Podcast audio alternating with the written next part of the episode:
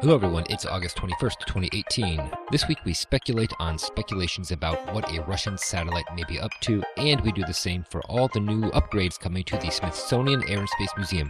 It'll be a few years though, but in the meantime, liftoff. And we've cleared the tower. Welcome to episode 172 of the Orbital Mechanics Podcast. I'm David. I'm Ben. Good morning, David. Good morning. Right now in the background, that hopefully no one will hear, you have a 3D printer going, but yeah, I do.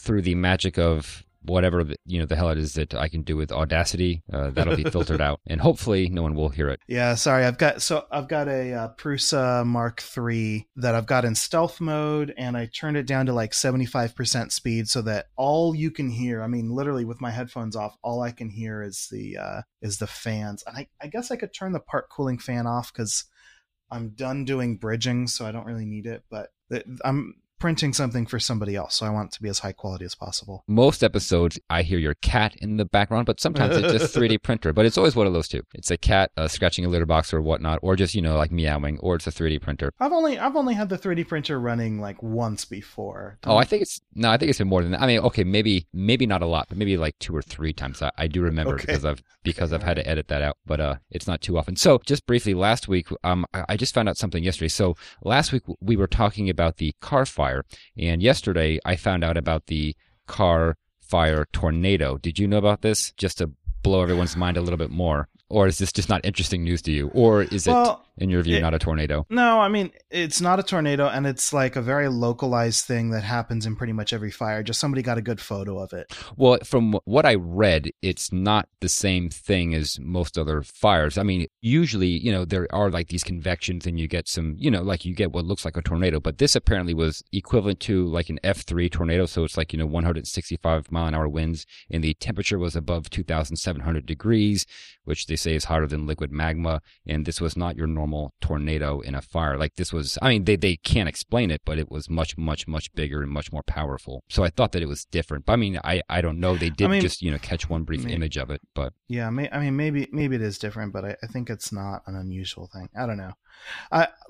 I'm so jaded and like upset at cool things in general that yeah, that does happen.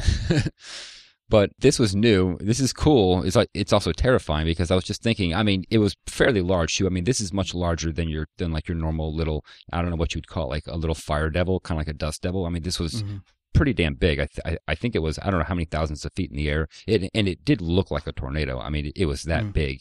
This is like being on the surface of Venus. I mean, like you couldn't get much worse than that. Like something like this can happen on Earth just kind of blew my mind. And I don't know what was left in the wake of it. I would be interested to see. I don't suppose anyone can get that close just yet, but eventually we'll know. Yeah, I don't know what it looks like because it's 80% contained, but I don't know how much of that is actually burned out. Because I mean, I know that fires generally burn on the edges of their perimeters, right? Like they tend to consume what they can consume and move on. So I don't know. From the footage I saw, as brief as it was, it looked pretty cool. It just looked like something out of a movie, like a giant fire tornado. If anyone hasn't seen the video, just go ahead and check it out. California's crazy. All right. Yeah. I guess time to move on to some space here. This week in spaceflight history, and it looks like this week we only have one winner. Yeah, I think our only winner is Chubby Tercosi, so congrats. We have one person who didn't win but is worth mentioning. So Mike Carper tweeted at us and he said, I thought you got the date wrong due to being sick, which, okay, yeah,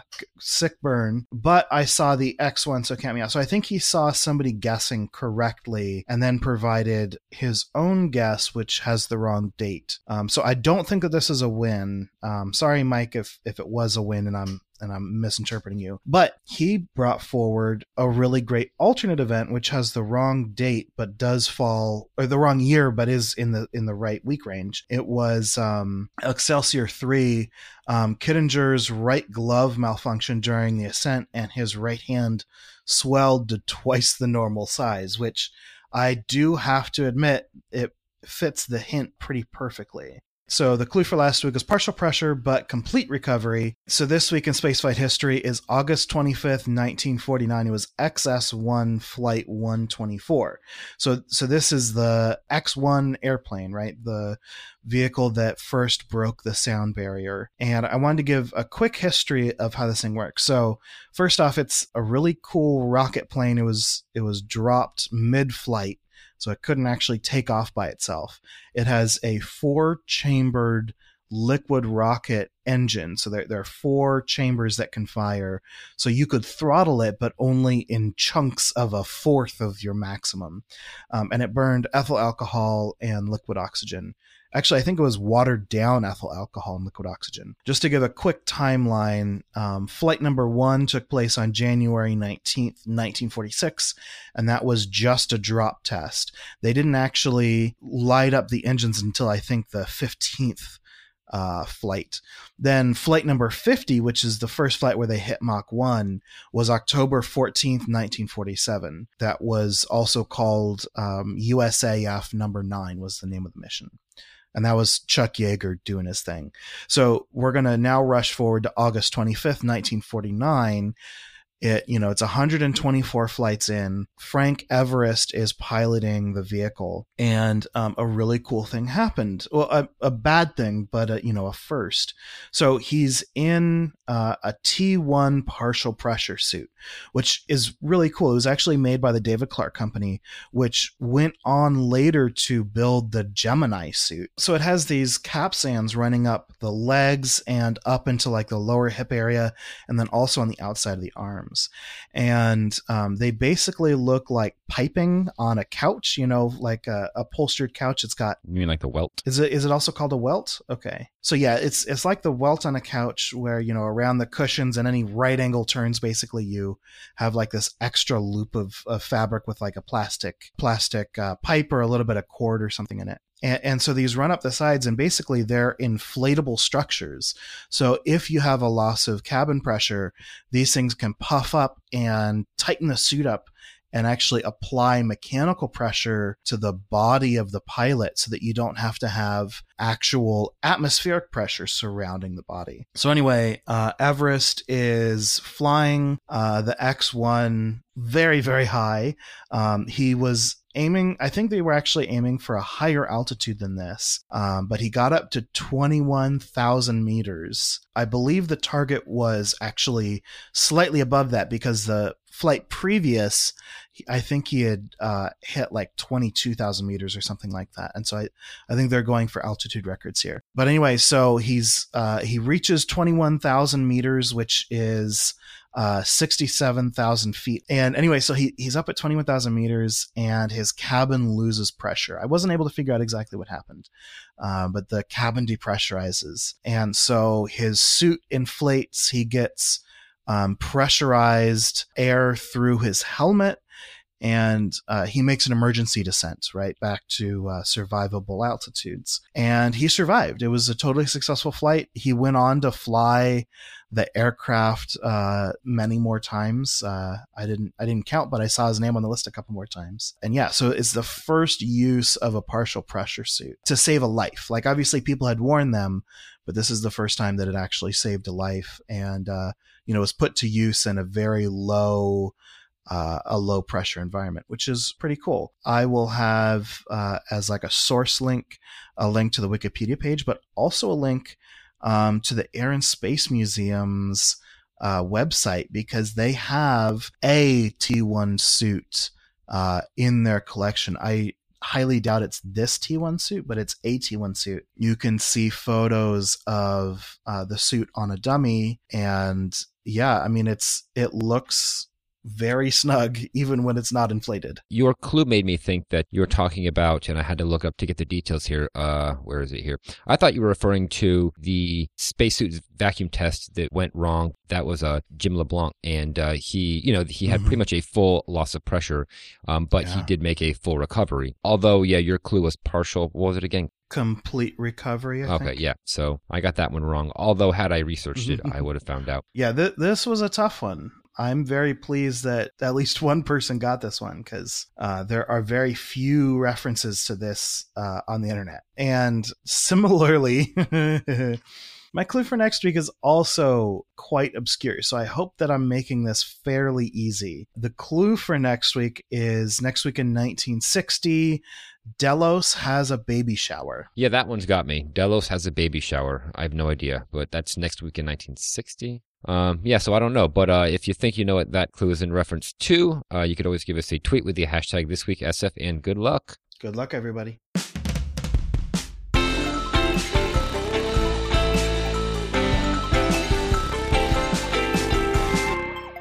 Smithsonian is getting a renovation, the Smithsonian Museum. Yeah, so before we get into this, I want to point out that Richard Durden pointed this out, and thank you so much, Richard, because I don't know if I think it came up in my news feed, but I didn't really pay attention to it until you pointed it out, and this is pretty cool. So yeah, I haven't been to the Air and Space Museum since I was, I guess, 12 years old, somewhere around there, so... Yeah, me too. Wouldn't it be funny if we were both there at the same time and didn't know each other? That would be fun. I'm sure there were lots of people there who we didn't know, or who we didn't know at the time. Yeah, you know what I mean, because it's, you know, DC. It's always interesting to think about things like that. I would love to get back because I'm sure that it's a better, more interesting place, and there's, you know, all kinds of new exhibits. There's like a whole lot of SpaceX stuff there, at least a capsule or two. So anyway, yeah, go ahead and tell us about what this is about, because this is not a topic that we would normally cover, right? We talk about spaceflight specifically, but this is more about where you go to see the relics of spaceflight. This makes me really excited, though. So they're partially closing the Air and Space Museum this fall, so I'm assuming you've got like a month or two to go see it, and it's going to remain partially closed until 2024, which is a very long time. But I'm guessing by 2024, I'm going to have all my student loans paid off. I will have saved up some money. I'll probably have gotten a raise or two by then. And so my plan is now for 2024, I'm going to go see the new Air and Space Museum as it opens. So what's really cool is not only are they building a new museum, they also have a new head, Ellen Stofan, who until recently worked for NASA. She was the head science advisor, I believe. Like, she basically helped Charlie Bolden do his job by, you know, bringing him the science that needed to happen. Also, I'm really bummed that she's a Venus person. Like, that's what she did her education in, was all about Venus. And in her time at NASA, we didn't send any probes to Venus. So what's really interesting is in this Politico interview, they actually ask her, so, you know, what would you like to see in the future? And the first thing she says is, I think we need to go to Venus. And I heartily agree, Ellen. I think that'd be really cool. Like, Venus is, I don't think we've sent anything to Venus since, well, when did we do that? Yeah. I mean, I know that the Russians did, and that was some of the earliest stuff that they had done, but we just don't send anything to Venus, really. Yeah, not recently. Yeah. I think we have one mission in the pipeline, but it's not a lander. It's just an orbiter, I believe. Anyway, so Ellen is now the head of the Smithsonian Air and Space Museum. So this is so cool. So she has nearly $1 billion allotted to this renovation. So about half of it's coming from the U.S. taxpayer, and about roughly half of it is coming from donations. They've pretty much secured all the money that they need right now. They've already got nearly $2 million from Congress ready to go. And so they're going to start building this. What's really interesting is they don't exactly know what's going to happen. So they have a couple of focuses. They want to focus on commercial space and new space, because Ellen has this great quote where she says that this is history happening right now. And the worry is that we're going to lose pieces of our history if we don't start collecting it now. And that's, you know, that's how museums work. So she's going to be going to commercial space companies and trying to collect artifacts from them now. So obviously their collection is what it is, but the exhibits that they want to put forward are for young teenagers, because according to Stofan, that's when we begin to see kids losing interest in the sciences, is around that age. And so she really wants to target these kids. So they're going to be looking into the near future, because I think that's really intriguing. And basically, I think they're trying to build a case for going to Mars. Not only convincing people that going to Mars is a good thing, but also showing how that's likely to happen. And then also, one of the big unknowns is that they want to start building virtual galleries and using a lot of technology in the physical galleries. And since, you know, 2024 is a ways off, they don't know what technologies are going to be good choices. And so Stofan specifically said, I don't want to build something that looks like 2018. So they're going to have to stay flexible as they go through this renovation. But yeah, I love the idea of making their galleries accessible via the internet, mm-hmm. Because, you know, the vast majority of humans can't go visit this one building. I think that like focusing on commercial stuff is very important. Do you remember what because I couldn't tell you now what the ratio is of, you know, how many exhibits there are there now that are more focused on the military and then those on commercial, because I don't think that there's any, and it might just be for practical purposes that there aren't many large commercial aircraft that are at the Air and Space Museum. There might be like, you know, the Spruce Goose, or not the actual Spruce Goose, but, you know, like there might be something devoted to that. But it seems like it's mostly military type stuff, just like government type stuff. Yeah, that's what I remember. Yeah. I don't think there's much in the way of commercial stuff. And yet right now, that is where most of the exciting stuff is happening. So it's kind of strange that when you think about it, it's like, you know, that's what people kind of want to see now. Maybe I'm just speaking for myself, but that's kind of what I want to see. Well, I mean, it used to be that the government was the only organization that could go to space. And so, of course, that's what we saw. Mm-hmm. Especially considering that the Smithsonian Museum opened just after, you know, the moon landing. I mean, like a couple of years after we went to the moon. So, but it is the Air and Space Museum, right? Yeah. I mean, there is some aircraft stuff there too as well. And I'm just wondering. They've got some beautiful aircraft there. Yeah. But how much of that is non-military, just like commercial? And I don't remember what the numbers were, but I don't think it was much. You're right. Yeah. But there we go. I guess the point is get hype for 2024. Cool. Yeah. And that gives us some time to save up and take a nice trip. Yeah. We could do a visitor meetup there. Right. Yeah. That would be. Or a listener meetup. That would be probably the best place to do it. I think everyone would enjoy that. And there's so much to see. Like, you will not be disappointed if you go to the museum, you know, because it's one thing to go and watch a rocket launch that may or may not happen. And there's not much else to do besides, you know, but to go to the Air and Space Museum, yeah, that is kind of the perfect place to go visit, because who doesn't love that? I think even people who aren't into aerospace love going to the Air and Space Museum just because there's so much to see. Yeah, even if they don't spend as much time as you and I would staring at little tiny things, yeah, the big things are really fascinating. Okay, well, David, let's go meet up at the Air and Space Museum in 2024. Let's go to the opening. Yeah, that's what we got 6 years to prepare for that, so plenty of time. I'll buy you a drink.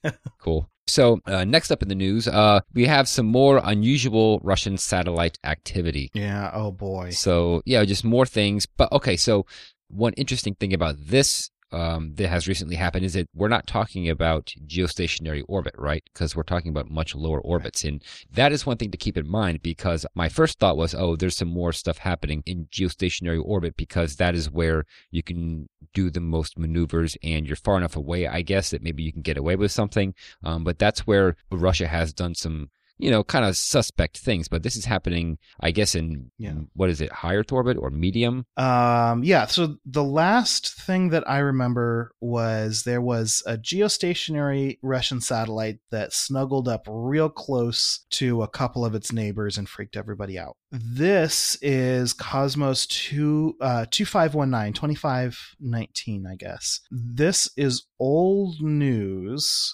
Everything that we're talking about it mostly happened a while ago, and the satellite didn't get close to any other satellite, so we don't know why this is concerning, and honestly, it probably isn't. But before we get to that discussion, let's talk about what's actually happened. So back in the 23rd of July, 2017, Cosmos 2519 launched on a Soyuz 2.1V, actually the third 2.1V. So that was in July. On the 23rd of August, a month later, 2519 deployed another satellite that was then designated Cosmos 2521. In Russian media, they called it Sputnik Inspector. So the idea is that it's probably like an on-orbit refueling type of mission. You know, this is like not a mission that's way out there. Like, you know, the U.S. has tried things like this. And indeed, 2519 and 2521 acted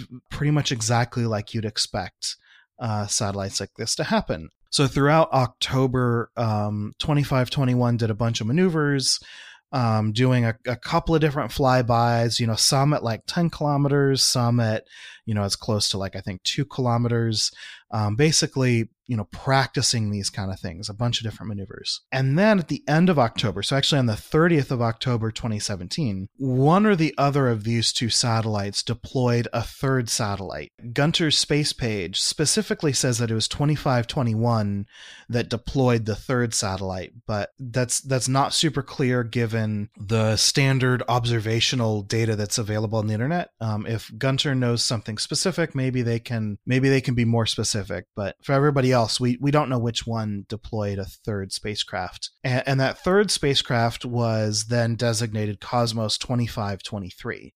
So we have 19, 21, and then 23. So the most recent news is that there's been some additional maneuvers. And maybe this is what looks suspicious to the State Department. But on the 30th of April this year, 2521 lowered its orbit. So it was originally in a 664 by 660 kilometer orbit, which is, you know, pretty much circular. It dropped down into a much more elliptical orbit of 350 by 369 kilometers. And then during June and July 2519, the first satellite also dropped into an elliptical orbit, and it did a couple of different maneuvers to get there. But originally, it was in a very similar, 600 by 600 kilometer orbit, somewhere in the 650s, 660s, and it dropped. First, its periapsis, so it went down to 312 by 606, and then it actually raised its apoapsis. So now, as far as I know, it is in a 317 by 664 kilometer orbit, so also relatively elliptical. And then on the 20th of July 2018, 2521 changed its orbit again to be even more elliptical, and so now it's in a 292 by 348 kilometer orbit. Now, these things mostly just sound like demonstration kind of stuff, right? They're like, okay, look, we can rendezvous with different spacecraft, we can do different deployments, and maybe they're trying to show that they can deploy different payloads, take payloads to different places and deploy them. But on August the 14th, which is this last week as we're recording, the U.S. State Department, a high-ranking official, started raising concerns about an unnamed spacecraft. And the clues that they drop indicate that it's probably Cosmos 2523, which is the third satellite that was deployed. They call it, I forget what the State Department called it, but they basically said it's a satellite observing satellite, and it was deployed on the 30th of October it was deployed during October last year, and there weren't any Russian launches October last year that make sense in that month. But if they said deployed, not launched. So it sounds like they're talking about 2523. And from the data that's available to the public, there's nothing suspicious going on here. But the State Department may have extra information that we don't. And they're saying that it looks like it's a potential space weapon. So maybe this is somebody who's not super well-informed, seeing Russian satellites doing like a Matryoshka doll impression and then zipping around low Earth orbit. But I don't know. What do you think, David? Do you think they have additional data that we don't know about? Well, to be honest, I don't know either, because it's possible for somebody to, sort of make a mountain out of a molehill. But it is also possible that there is information that they have that they do not want made public. So yeah, that could be. I guess what I want to know is, what could these satellites be doing if what they were doing was nefarious in some way? Like, is this, right? Is this like, like an ASAT thing where they're trying to deorbit some other satellite? When you consider that, for example, satellite 2521 lowered from 664 kilometers down to 350, that's pretty significant, right? I don't know. I'm not sure exactly what kind of a delta V change that requires, but that seems pretty impressive to me. So these things clearly have some pretty good maneuverability, and I don't know why they would need that. Or they once did. They once did.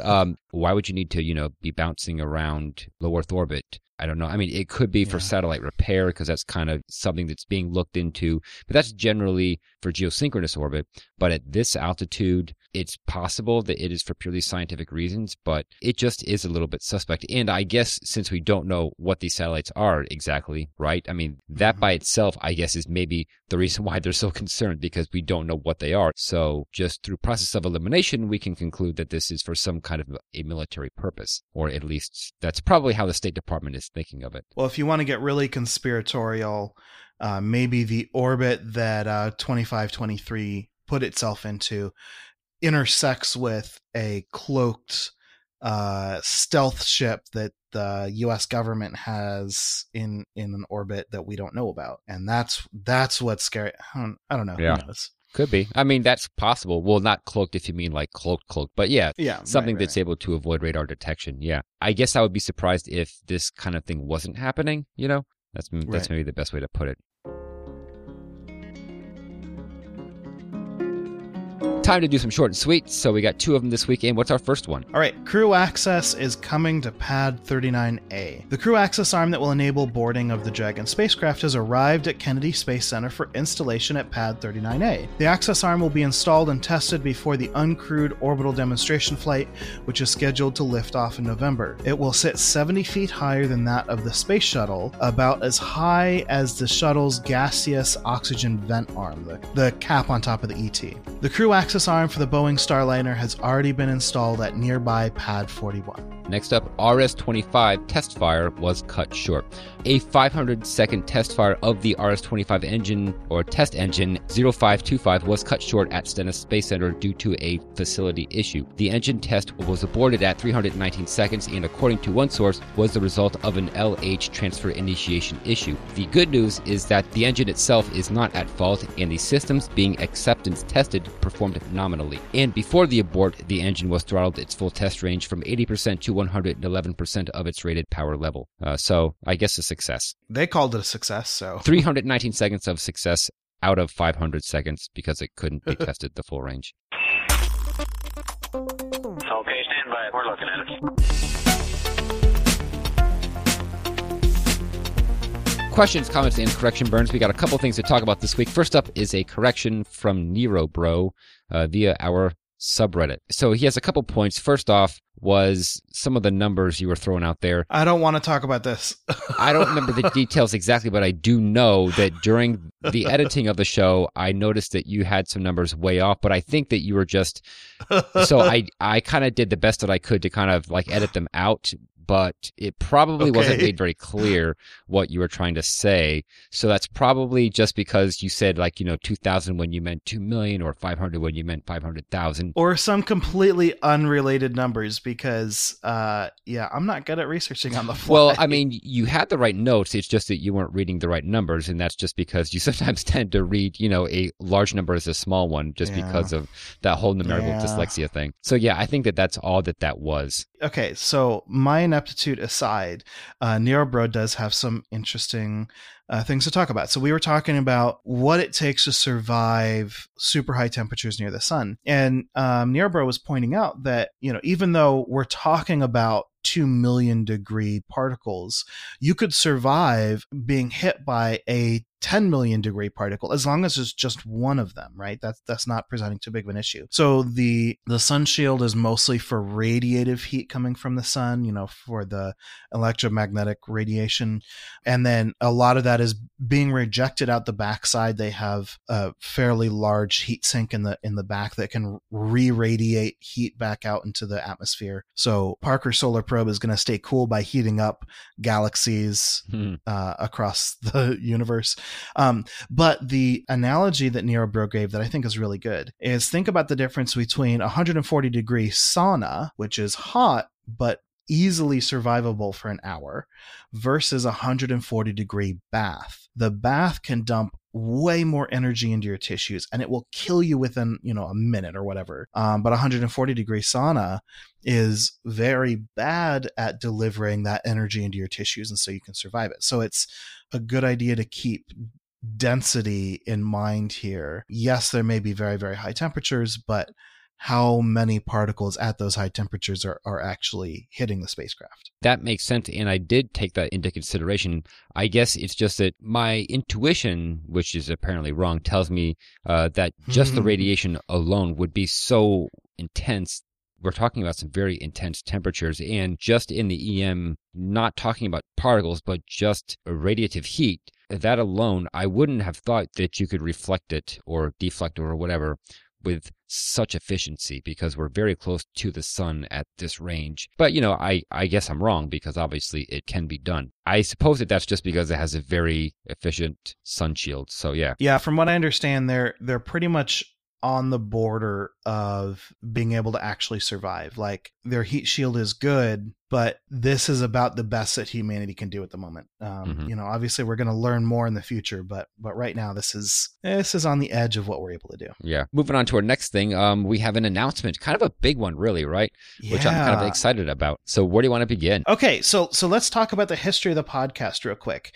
I have written a post that's on Patreon that as the show, if you're listening to the show, it should be public and anybody can listen to or can read it. It's been only available to our Patreon supporters for the last 7 days, and now it should be public. So in that post, we're making an announcement. I'm trying to figure out a good way to put this. And as I was thinking about it, I realized that our show is in its second season. The first season was up to episode 14 or 15, where we were doing every other week. And we had a lot of in-depth topics. It was a pretty different show to what it's been over the last 60 episodes or whatever. 160 episodes worth of season 2, which is where we're doing weekly, and we do interviews now and again, but it's mostly spaceflight news. And in season 2, we've come up with some really cool stuff, like This Week in Spaceflight History, I think works really well. And then recently, Short and Sweet, which I think is a great way to talk about subjects that we don't want to sit and actually have a full discussion about. And now we're looking at season 3. We want to do something different, and we have some pretty exciting changes coming. I don't know how much you think about this, David, but I spend a decent amount of time in my day thinking about what these changes are going to look like. And there's one big one that I'm going to save for the end. And that big one is going to allow us to do some of these other things. So okay. Does that work, ordering it like that? That does work, except that now, that last big one that you want to save up for, I guess I can't comment on that. But yeah, let's just say that we kind of fell into a routine that kind of worked. And so that happens, with everyone. And so you stop thinking about how you can improve things. And you also stop thinking about maybe what your very first vision was for something, because I did have, a pretty good idea of how the show should work. And I kind of just said, well, this is working too. So let's just kind of stick with that. But really, there are some things that probably should have been done much earlier, let's say. I have a good idea of what I would like to see, but then again, once you get into the details, you start to realize that, okay, there are some things that still need some work, and we need to kind of, brainstorm, and we have to think this through a little bit. But definitely there are some bigger changes that we could make. And at this point now, we are looking into actually doing that. So that is exciting. Yeah. So one of the big things that we want to do is we want to do more original content interviews. And by original content, I mean like the original big topics that we would do. We called them Spaceflight 101 topics. They were where we take a big idea and just do a bunch of research, and it wasn't about news, it was just about knowledge. And I think those were really valuable. And I think a lot of our listeners have talked to us, and the feedback that we've gotten has been, hey, this was really valuable, I want to see this again. That takes a lot of work.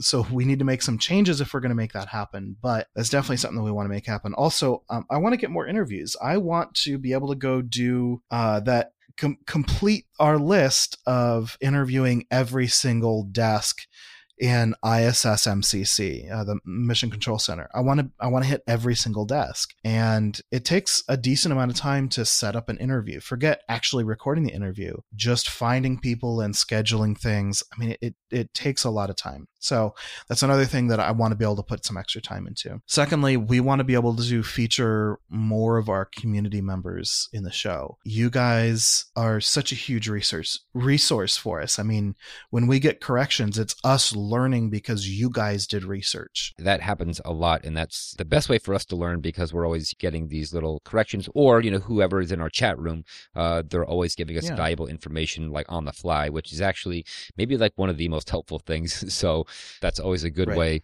to, you know, participate in the show, because we very much appreciate it. This could really easily turn into, hey, we want you guys to come do the show for us. But from the discussions I've been having with Patreon supporters, especially the folks in our Slack channel, there are some really good ideas out there. And there are people who want to take part in helping us create content. Like, they're like, hey, I have this cool idea. Can we go do this? And so this is still in the works, but I think what we're going to do is we're going to have a pipeline that will help people suggest topics better. And when they do suggest a topic, if they have some extra research, some extra time that they want to help put into the show, we can not only help get that information into the show, but also either bring them on to actually help present the information or have a hand in how it's presented. And I think that's going to be really cool. We also have something that's kind of related to that I don't want to really talk about, but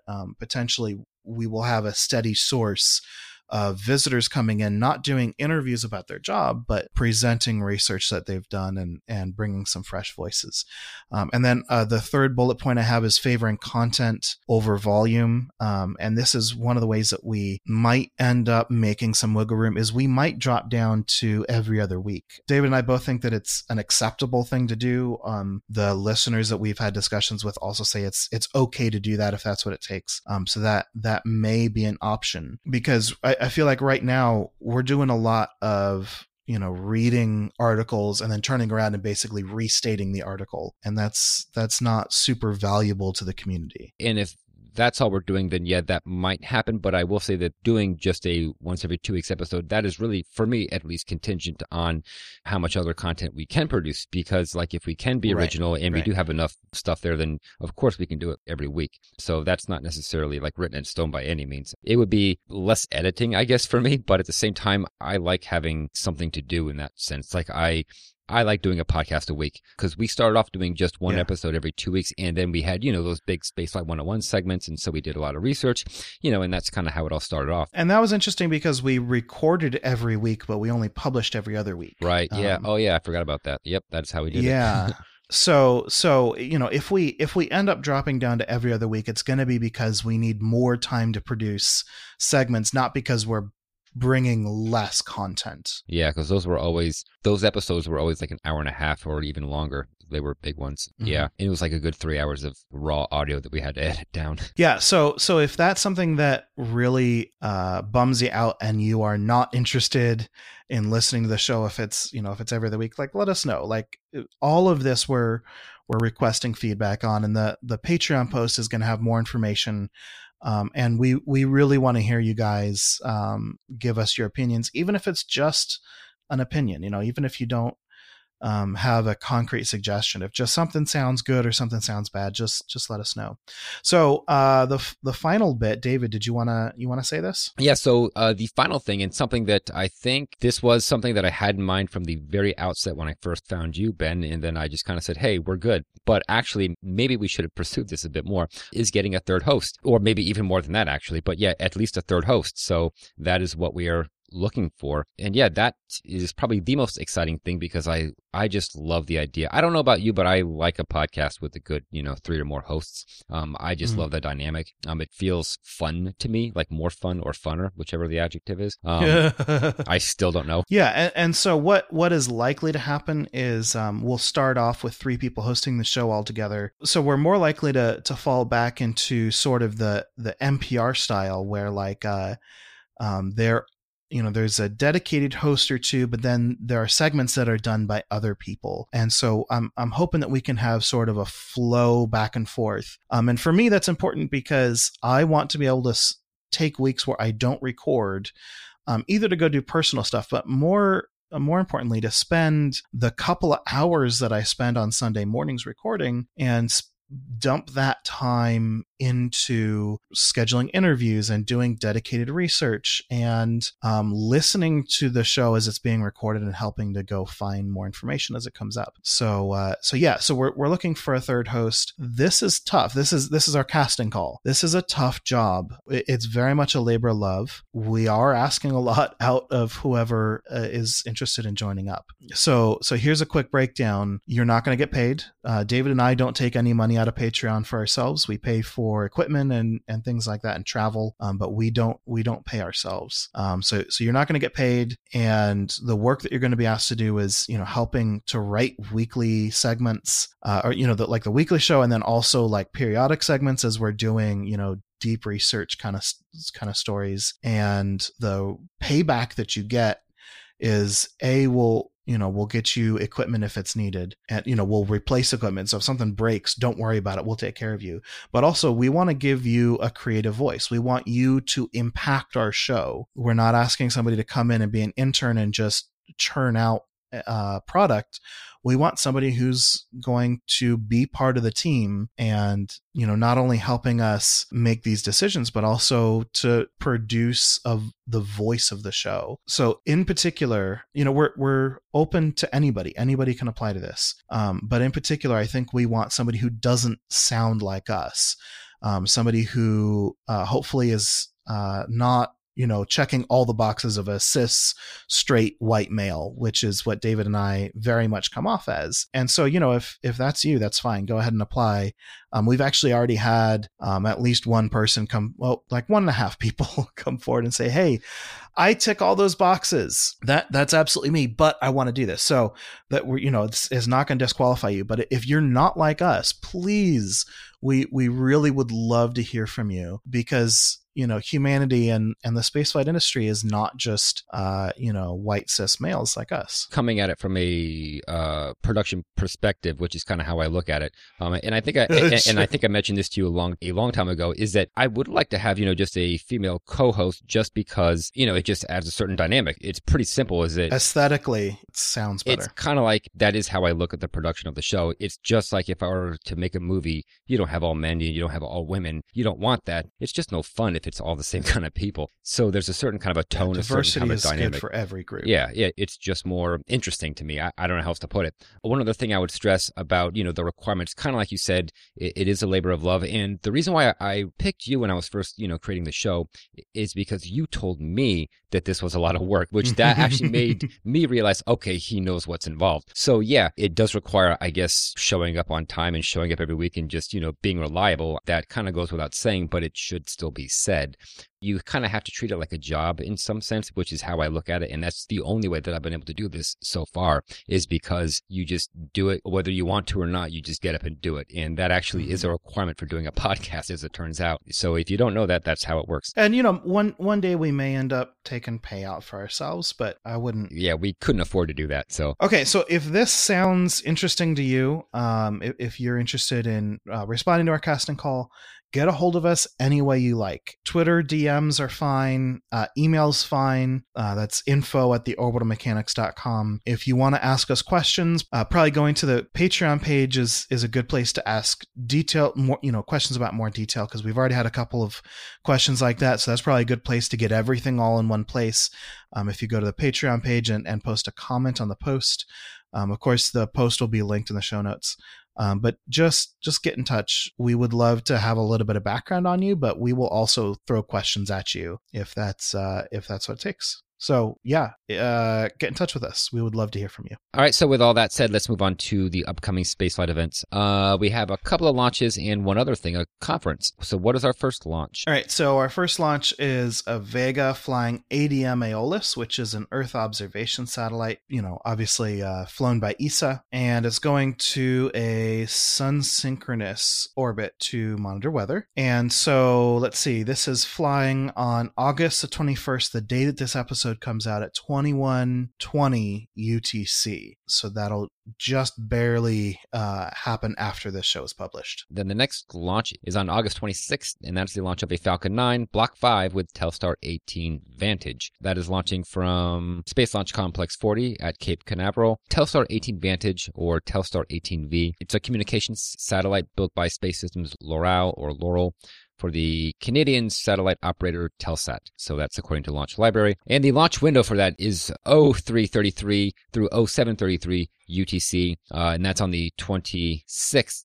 or the 25th at 11:33 p.m. Eastern Time. So you have to take into account that it's a different day since it's just before midnight here on the East Coast. So that's a 4-hour launch window, so plenty of time to, I guess, sit and wait for them to reset again if there's some sort of issue. And then also just one last announcement, and we don't do these very often, but also a conference, the 21st Annual International Mars Society Convention, and that is happening in Pasadena, California. That is on the 23rd through the 26th. I guess even if you don't go, you're going to see posts on YouTube or whatever, and they always have interesting speakers. I'm sure Bob Zubrin will be presenting or presiding or whatever, because he tends to be the main dude. But yeah, the International Mars Society, I do enjoy watching their stuff. And I guess that's it, huh? Yep. Those are your upcoming spaceflight events. So let's go ahead and deorbit the show, and we will cue the music, most of which is brought to you by Ronald Jenkins. Check him out at ronaldjenkins.com, and some of which is brought to you by Tim Dodd, the Everyday Astronaut. If you liked this episode, please review us on iTunes and Stitcher. And if you enjoyed our show, please consider supporting us on Patreon at patreon.com/orbitalpodcast.